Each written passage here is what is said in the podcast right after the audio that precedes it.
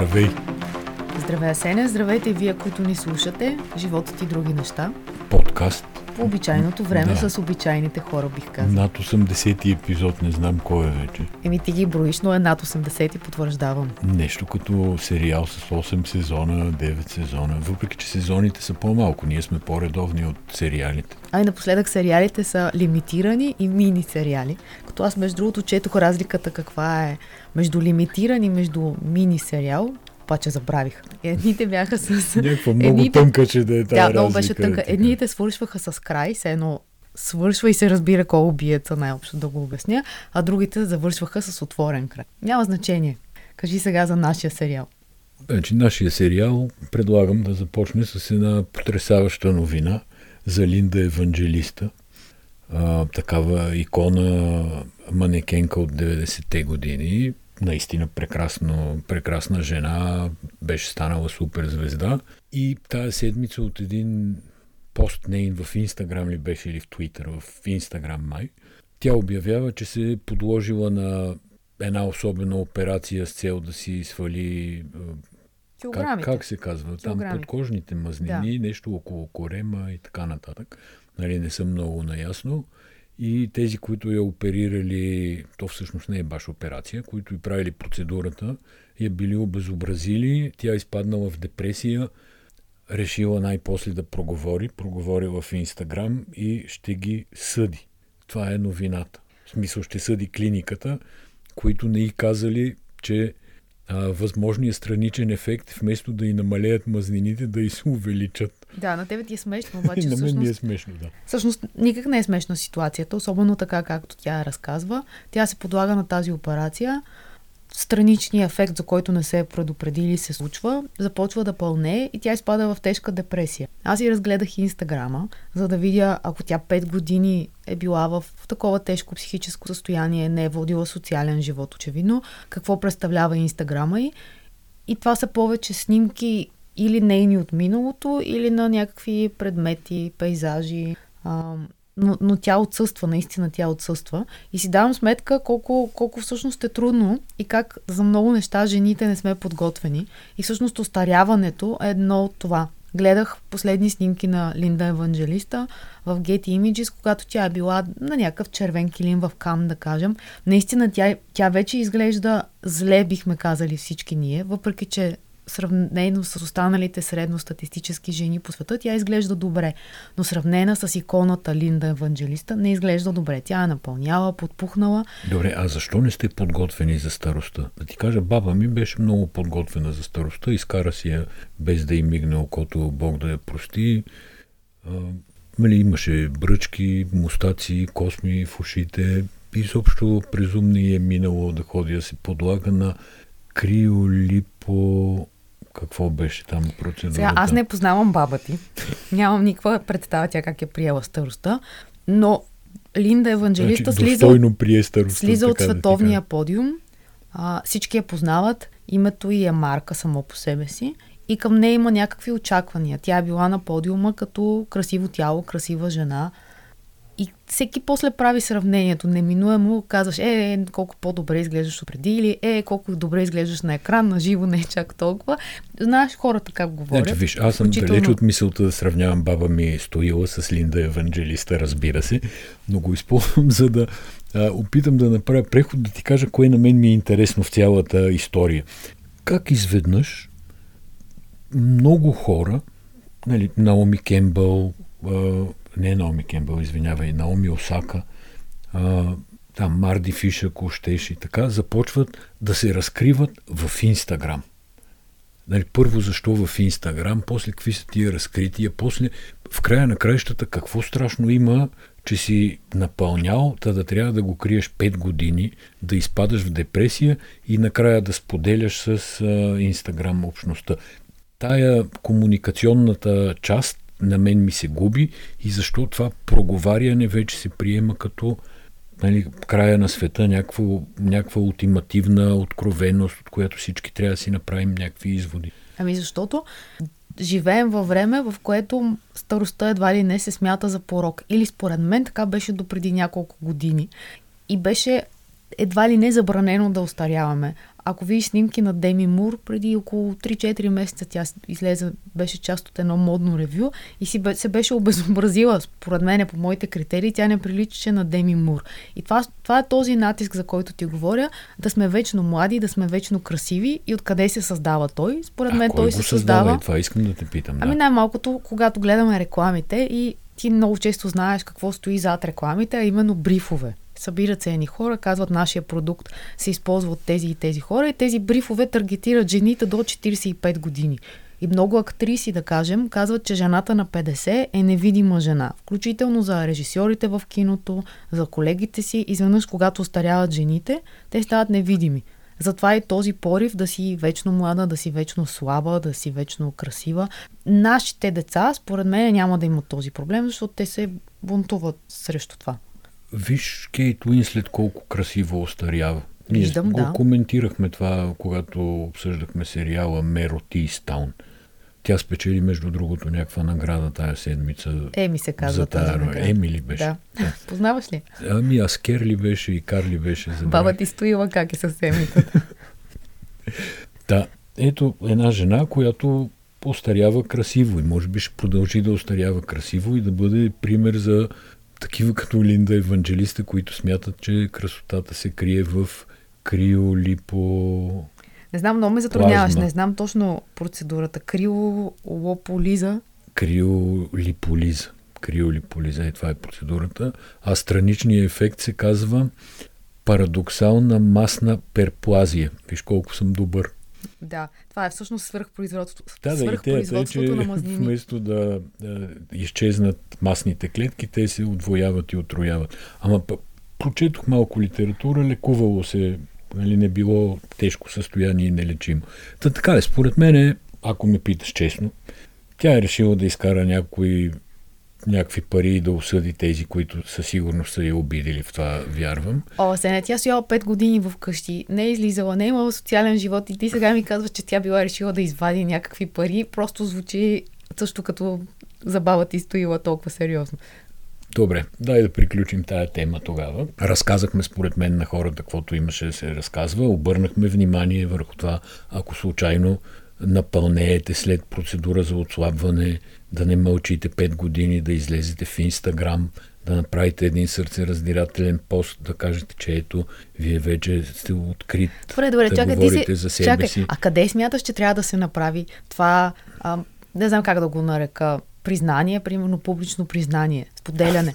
Човек като е надебелял, няма нужда публично да си Добре. признава, то е видимо. Само, че тя си признава, че е имала депресия. Ти подменяш да. фактите. Ето и Наоми Осака излезе и каза, че има проблеми с страха, да кажем, и говоренето пред публика. Но къде всъщност ти спориш, че това не е мястото Инстаграм, за, за това не е мястото Инстаграм. Къде?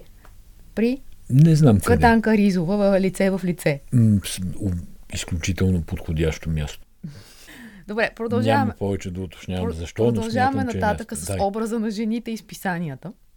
Само, че сега ще изненадам малко. Кристалина Георгиева, економист, призовава за оставката на Кристалина Георгиева след онзи скандал, наричам го онзи, въпреки че ние още не сме го коментирали. Съвсем накратко за какво става дума. И защото той, така да се каже, избухна малко след като записахме предишния подкаст и ние, на нас ни се губеха малко подробности. Сега сме понасъбрали подробности.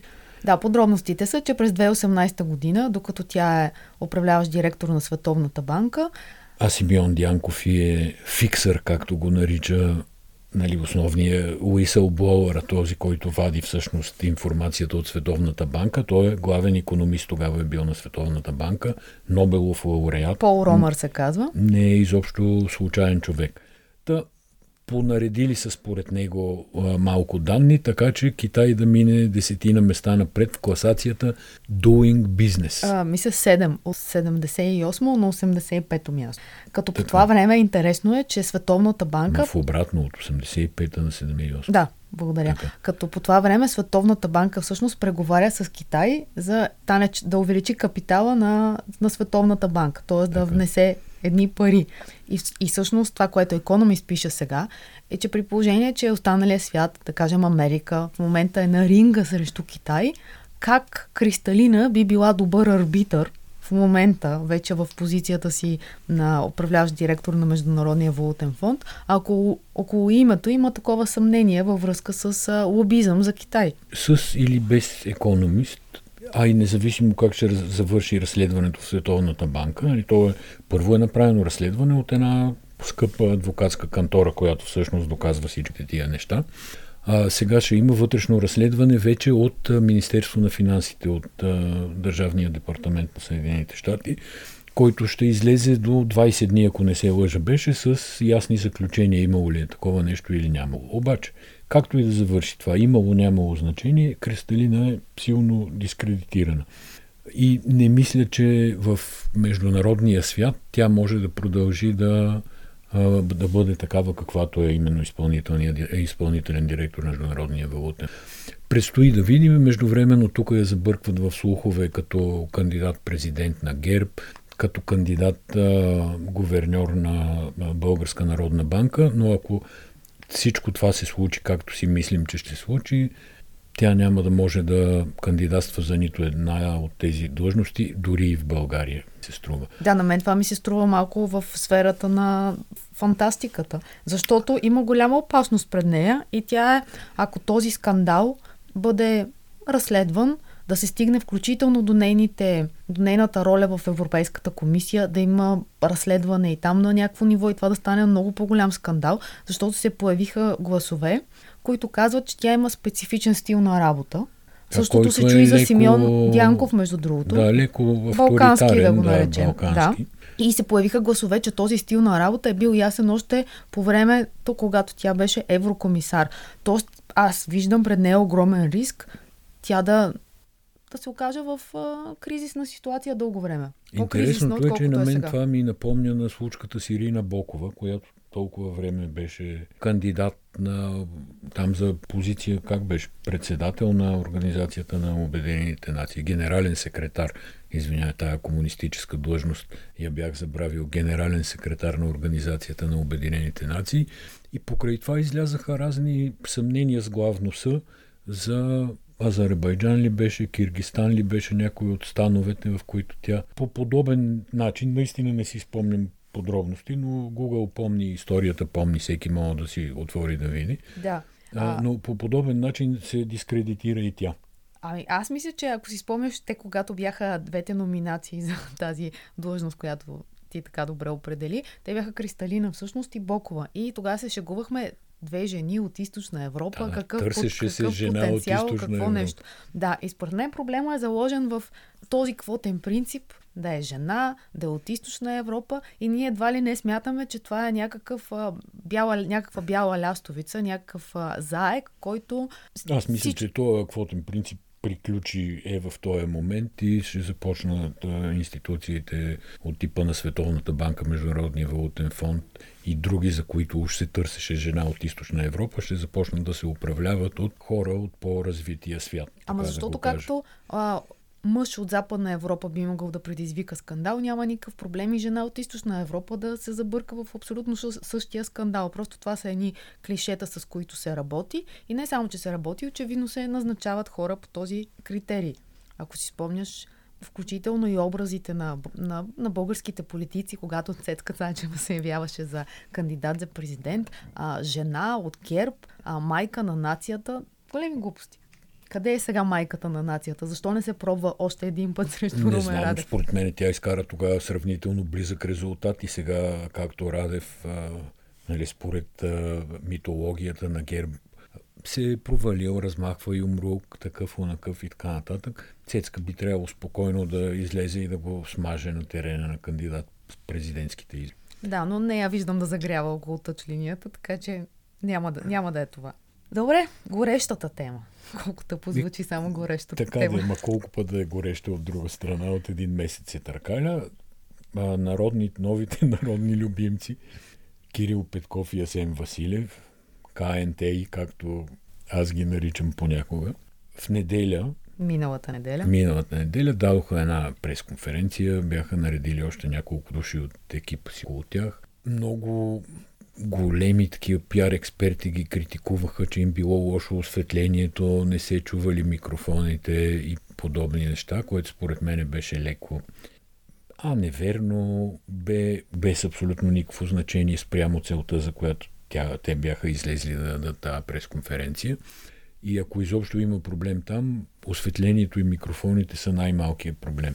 Моето лично впечатление, нали, пак чисто, да кажем, имиджово и от гледна точка на комуникацията, как стана, е, че те бяха прави, всички стояха прави, не седяха на маса с микрофони, зад която да има пещерска пиле градуси, подобни там, как има такива зали за пресконференции. Бяха в някаква зала в бизнес града, което също според мен носи някакъв знак. И така де. Това е накратко. Не, не виждам абсолютно никакъв проблем в начина по който си направиха пресконференцията. Напротив, виждам някои умишлено търсени ефекти. Може би да обсъдим логото.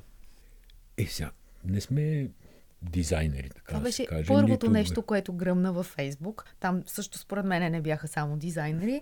Единственият човек, който има висока експертиза и който абсолютно не е на нашето ниво, а много, много нива над нас, това е Те- Теодор Ушев. Всички знаят кой е Теодор Ушев.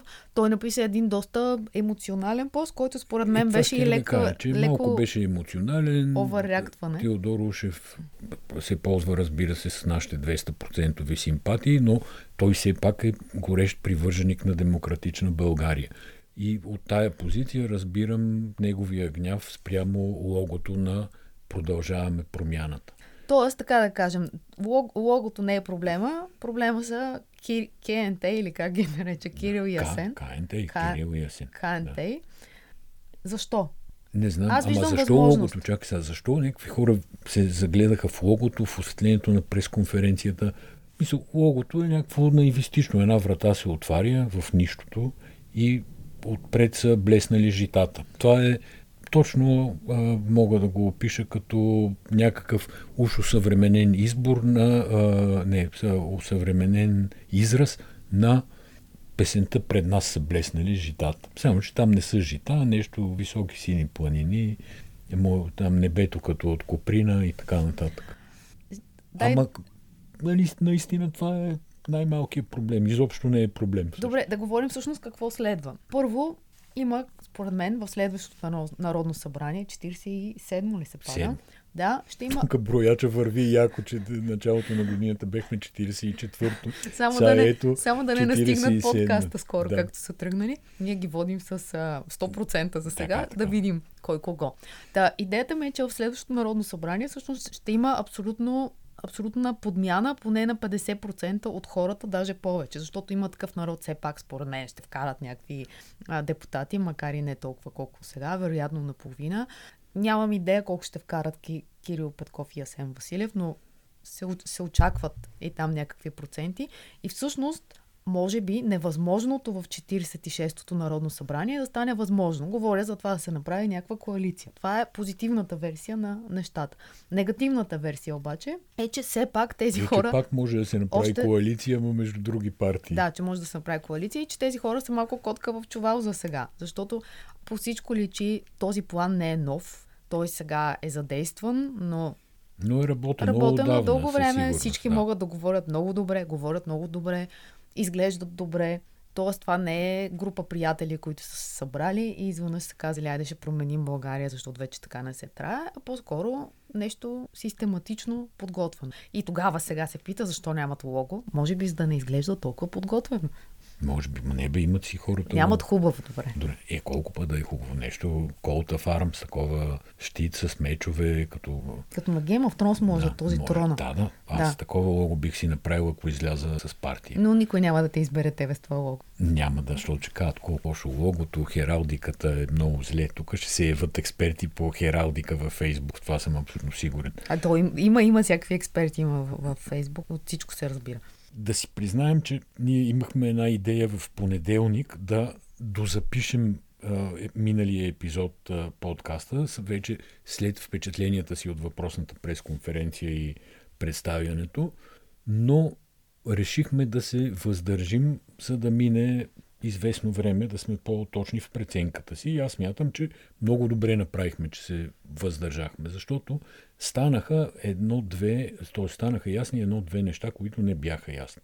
Например, с кои партии ще се яви КНТ на изборите. И тя ще се яви с две партии. за които аз и с пистолет на слепоочието не бих гласувал, честно казано. А именно партия Волт, Я на Стимир Ананиев. Насти, както му викат. Кой му вика Насти? Майка му? Аз съм Или чувал, баба че му? му викат Насти, което е нали, игра на думи с а, братския английски язик.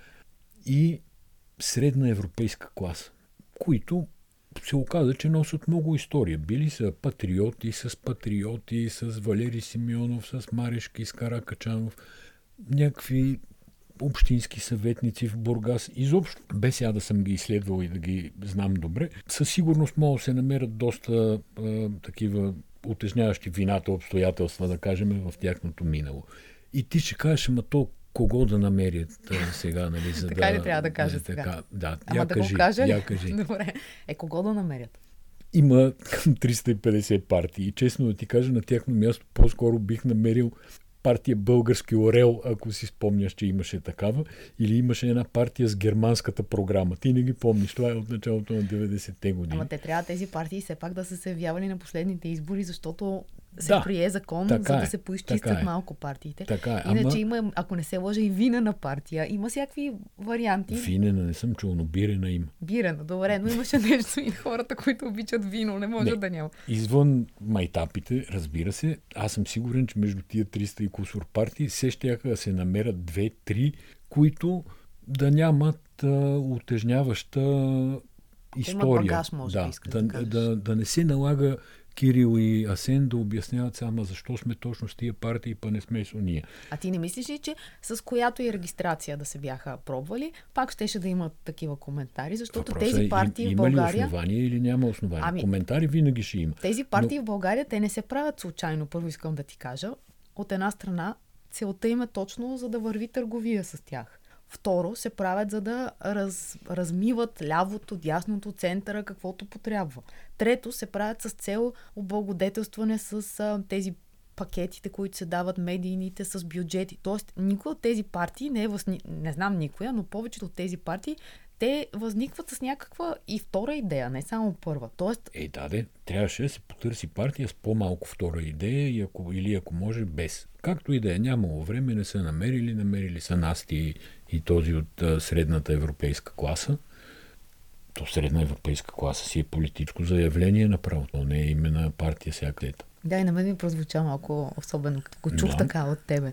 Но иначе претенции и менте новини ще има винаги. Сега от 3-4 дена се разнася как а, те не били завършили Харвард. Специално Кирил Петков не бил завършил Харвард. И се тиражира някаква глупост, дали била вертикална дипломата или хоризонтална от Харвард. Но, например, Георги Кадиев, което му прави чест в немалка степен, който е също а, MBA от Харвард, нали, Master of Business Administration, е завършил. Той има достъп до базата данни на Харвард като а, възпитаник и беше извадил данните и на Асен Василев и на Кирил Петков. Кирил Петков е завършил MBA, а Асен Василев е завършил повечко неща, забравих ги сега да ги кажа на изуст, но той е стоял повече години в Харвард. Добре, за да завършим темата, аз искам да кажа само какво ми направи много силно впечатление по време на обявяването на партията. И това беше поведението на журналистите. Бяха като някаква глутница кучета, които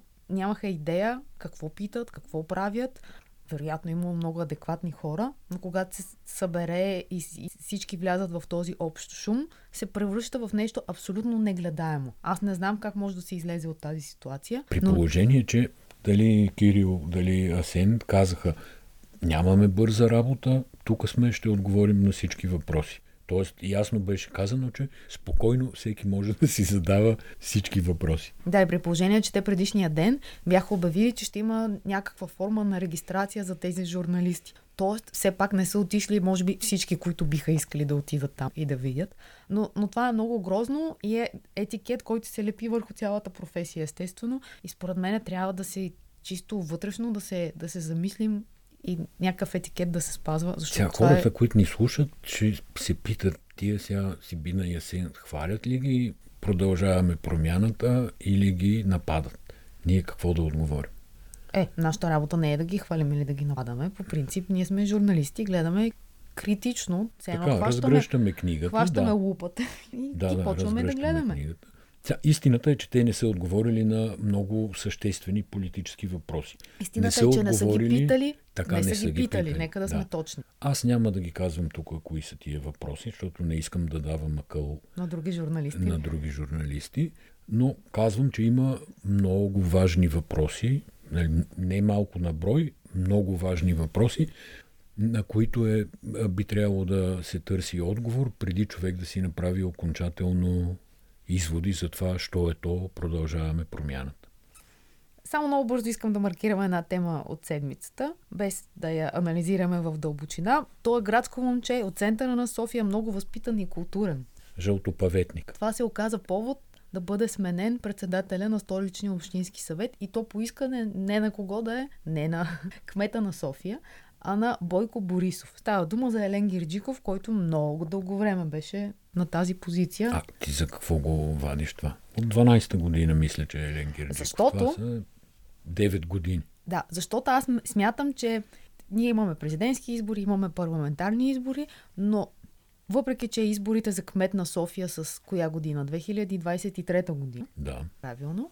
Да, смятам, че темата за София ти излиза на дневен ред и със своя политически инстинкт Бойко Борисов много добре го е почувствал това нещо. Защото след като минат изборите, сега на 14 ноември, тя някаква промяна ще е настъпила под една или друга форма в парламента особено. София, тогава... София тихо си катастрофира в навалицата на всичките парламентарни, президентски и подобни избори. Но това е забележимо, както ти казваш, Борисов правилно е надушил нещата и за сега пробва с, с странична жертва малко или повече, защото Елен Гирджиков е председател на, т.е. беше председател на Общински съвет, няма особена власт, изпълнителна власт, такава екзекутивна няма никаква.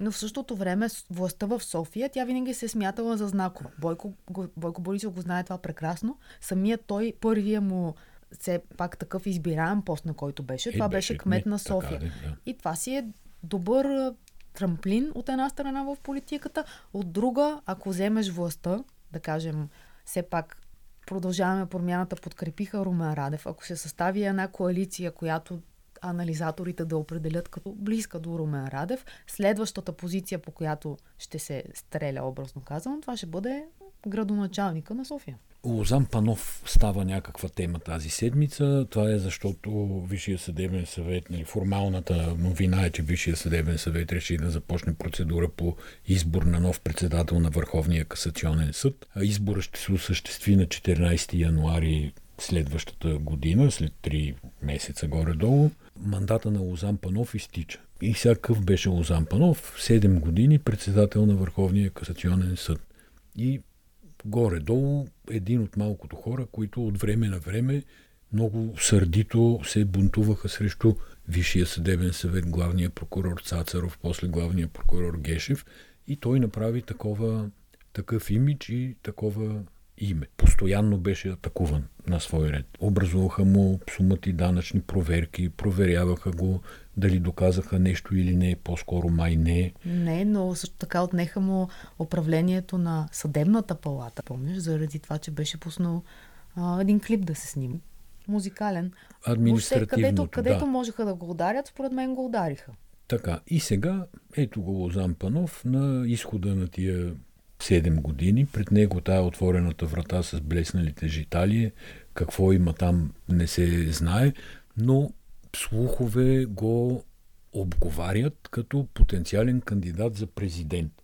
Първо го обговаряха като потенциален кандидат за президент на Демократична България, а сега вече го обговарят като евентуална самостоятелна кандидатура, издигнала се чрез инициативен комитет. Какво мислиш по тия въпроси. Аз мисля, че изборите са ето ги и така в други ден и няма, няма много въобще какво се гадае и смятам, че нещата трябва да се анализират тогава, когато се случат. Случат. Колкото до Лозан Панов. Чак се, Лозан Панов беше активен през тази седмица. Да, да това исках да кажа, че по-интересно е той какво каза, да, и пак да, да говорим по фактите. Ами той, той не излезе да каже, Румен Радев. Точно така, той не излезе пак да си атакува Гешев и подобни там Висшия съден съвет, Магдалинчев и цялата тая група.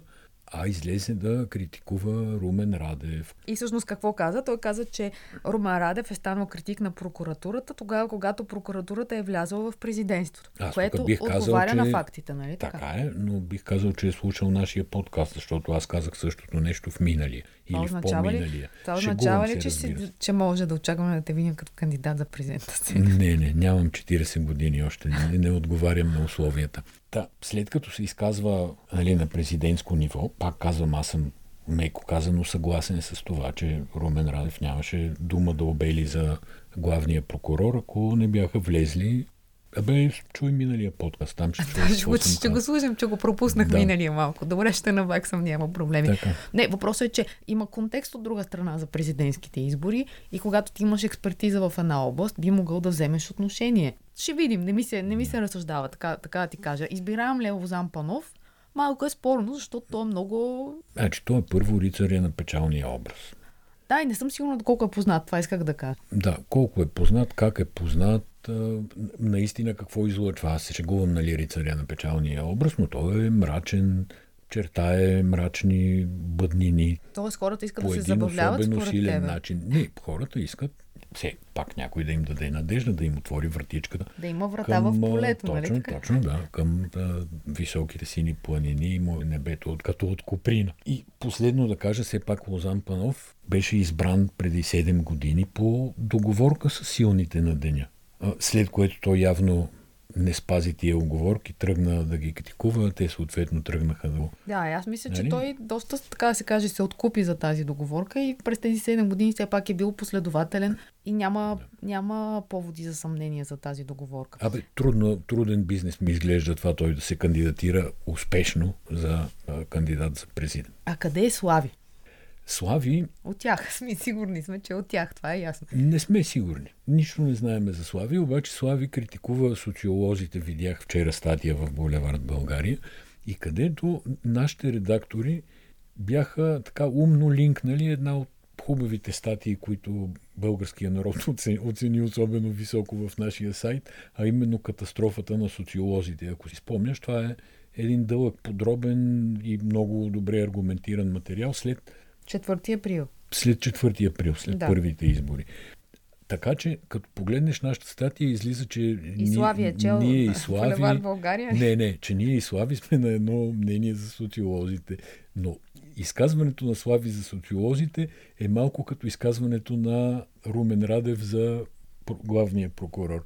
Тоест, той го усети, когато всъщност мечката заигра в неговия двор, а не в двора на съседите. Нали? Има такъв народ, пада за сега до трето място, вероятно е да падне до четвърто, пето, защото там около второто и третото място е една борба на по процент, процент и половина и всъщност Господ знае какво може да се случи. Аз си мисля, че следващите социологически изследвания вече ще бъдат наистина интересни, защото те ще отчитат Кирил Петков и Асен Василев, реакциите на партиите спрямо тях, защото това също е интересно. Въобще къде се позиционираха. И тук искам да кажа нещо, което си мислех вчера, е, че ако преди основният въпрос беше кой ви е опонента. Появява се политическа партия, влиза кандидат за нещо в телевизионно студио и го питаха кой ви е опонента. Забелязвам, че сега се е сменило въпроса, с правилен между другото, с кого бихте се коалирали или с, с кого бихте работили. Защото пак давам пример с, само да сме на 2005 година, тройната коалиция. Те ако бяха питали царя, вие с БСП правителство и с ДПС ще направите ли, царя нямаше да вземе и толкова колкото взе. Добре, случая с Габи Петито. Не знам, следиш ли тази история? Тя е абсолютно тук от, от летяхме към Америка. Криминален случай, който предполагам ще го гледаме по документалните сериали на Netflix и HBO. Защо е интересен и защо ви го разказваме? Става дума за една инфуенсърка, която тръгва с гаджето си от а, източния няма бряг. връзка с Лозан Панов. Не, ние бяхме на Слави последно. Не се на Слави ли бяхме? На Слави бяхме. Добре, с Слави и тази няма връзка. Няма никаква връзка няма Добре. с Слави. Ама и не свършваме с политиката в този подкаст. Пак ли ще се върнем? Ще пека. Добре, изненада име. Тя тръгва с гаджето си, с каравана и пътува от източния до западния бряг. През това време записва видеа в YouTube, нейните последователи гледат. Става някакъв скандал между двамата, тип а, домашно насилие да го наречем. Те са годеници, идва полиция, казва им спете тази вечер отделно и после се оправете, ако можете. В крайна сметка момичето изчезва, малко по-късно се намира тялото й, т.е. тя е убита, а гаджето й се прибира там откъдето е и духва на ня. И сега защо го разказваме, защо е интересен? Защото огромна маса от хора всъщност водят разследване, докато гледат нейните видеа в а, социалните мрежи и помагат под една или друга форма на полицията да решава случая. Включително... Е, това, е, това ми беше интересно на мен, че всъщност както криптовалутите нали, с всички условности, разбира се, но се явяват някакъв инструмент да се заобиколят правителства, централни банки, стандартната финансова система. Сега виждам, че в социалните мрежи започва и разследвания да се случват, които да се водят независимо от полицията. И това е наистина феномен, който е важен и интересен. Да, аз не знам дали е независимо или те са помогнали на полицията, но факт е, че благодарение на това, което са гледали потребителите на социалните медии, те са локали, локализирали района, в който да се търси тялото. И тялото й е намерено. И сега в момента новината най-приясната е, че а, има издадена заповед за арест на гаджето и, но интересно е, тя не е за убийство, а тя е за това, че е ползвал чужд финансов документ. Става дума за кредитна карта, не се казва дали това е кредитната карта на годеницата му, но не е неговата, очевидно. Да. да. Но гледай какъв случай, затова пишат не само американските медии, пишат британските медии и, и целият свят се вълнуват. Това е криминална случка, пак от една криминална, чито криминална случка. Искам да кажа, гледаме сериали на живо и участваме в някакво голямо реалити. Ето ти още един сериал на живо, който, за съжаление, е много тъжен и много по-близък. Едно 18 годишно момче след комоцио, там някакви осложнения, след черепно-мозъчна травма, почина в болница в Пловдив. И сега баща му, който е адвокат, твърди, че а, лекарите просто са го изпуснали. Оставили са го, не знам дали в толкова натурални подробности, натуралистични по-точно подробности да влизам, май да няма да влизам, но така или иначе момчето си е отишло заради немърливост на медицинския персонал. Даже не знам, това, това не би трябвало да е дори лекарска грешка, защото не става дума за лекарска грешка, става дума за тотална немърливост. От страна на сестри, които не са обърнали внимание, липсата на възможност да се сигнализира с някакъв бутон, въобще липсата, липсата на изобщо... протокол също така за лекуване. Много е, много е тъжна тази история. И тя не е тъжна дори само заради трагичния индивидуален случай, тя е тъжна, защото това е цялата система. И тази система наистина трябва, трябва да бъде променена. Така е. Аз съм сигурна, че тези, които всеки ден умират от COVID, 99 човека днеска, вчера не знам колко човека, това са много човешки животи, които губи тази държава. Съм сигурна, че не всички биха си отишли, ако се лекуват в западни болници. Но на този фон лекарите, т.е. директорите на болниците са общо взето до един милионери. Аз не за първи път отварям тази тема, няма да е и за последен път. Не, че имам нещо против човек да стане милионер заради труда си. Обаче да си милионер в болница, в която а, мазилката се лющи, туалетните миришат от а, три етажа по-надолу, на леглата няма елементарна реанимационна апаратура, всичко тъне в мизерия. Болните си носят чаршафи там, както си носят. Всичко, всичко си носят, термометри, всичко си носят, чаршафи. И ти си някакъв изключителен баровец милионер.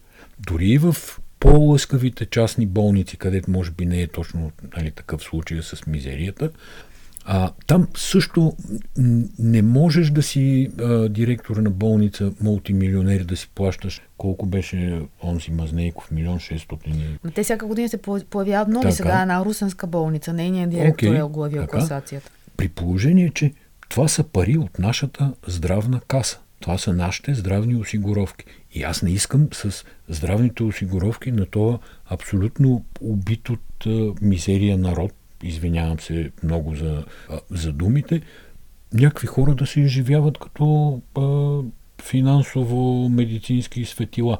Това е толкова неморално, че не мога да намеря правилните думи да ти го кажа.